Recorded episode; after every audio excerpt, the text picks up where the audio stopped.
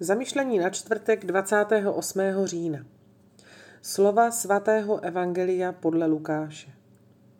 V těch dnech vyšel nahoru, aby se modlil a celou noc strávil v modlitbě s Bohem.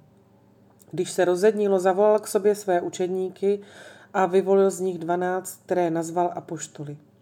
Šimona, kterého pojmenoval Petr, jeho bratra Ondřeje, dále Jakuba, Jana, Filipa, Bartoloměje, Matouše, Tomáše, Jakuba Alfeova, Šimona, kterému říkali Horlivec, Judu Jakubova a Jidáše Iškariotského, který se stal zrádcem. Sestoupil z hory a zastavil se na rovině. A s ním velký zástup jeho učedníků a velké množství lidu z celého Judska, z Jeruzaléma i z Tyrského a Sidonského pobřeží. Přišli, aby ho uslyšeli a byli uzdraveni ze svých nemocí. Uzdravováni byli také ti, které trápili nečistí duchové.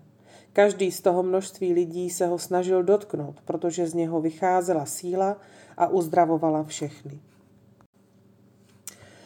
Dnes můžeme přemýšlet o celém komplexu Ježíšova života.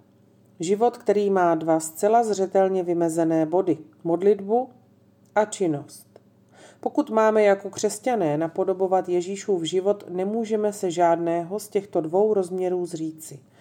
Všichni křesťané, dokonce i ti, kteří se zasvětili kontemplativnímu životu, mají a musí mít určité chvíle pro modlitbu a jiné určité pro činnost. Délka každého z nich se samozřejmě může lišit. Vidíme, že i řeholníci a řeholnice v uzavřených řádech věnují značnou část svého času nějaké činnosti. Na druhou stranu ti z nás, kteří jsou více světští, pokud chtějí napodobovat Ježíše, by neměli vykonávat horečnou činnost, aniž by ji rozložili modlitbou. Svatý Jeroným říká, i když nám apoštol nařídil, abychom se modlili stále, musíme tomuto cvičení věnovat určité předem určené hodiny. Potřeboval Ježíš pro tyto dlouhé hodiny osamělé modlitby, když všichni ostatní spali? Teologové zkoumají psychologii Ježíše jako člověka. Do jaké chvíle jeho síla pramenila také z božského rozměru, z božské přirozenosti? A do jaké chvíle byl tím, kdo byl podobně zkoušen ve všech směrech a přece bez hříchu? Jeho modlitební praxe musí být pro nás jasným příkladem, protože když se modlil, modlil se tak, aby nás to učil a čerpal tak z lidské přirozenosti jíž má.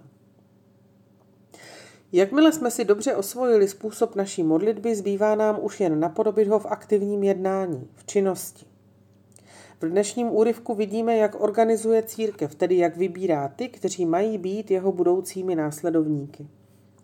Když se rozednilo, zavolal k sobě své učedníky a vyvolil z nich dvanáct, které nazval apoštoly, píše svatý Lukáš. Později ho vidíme, jak uzdravuje nemoci všeho druhu.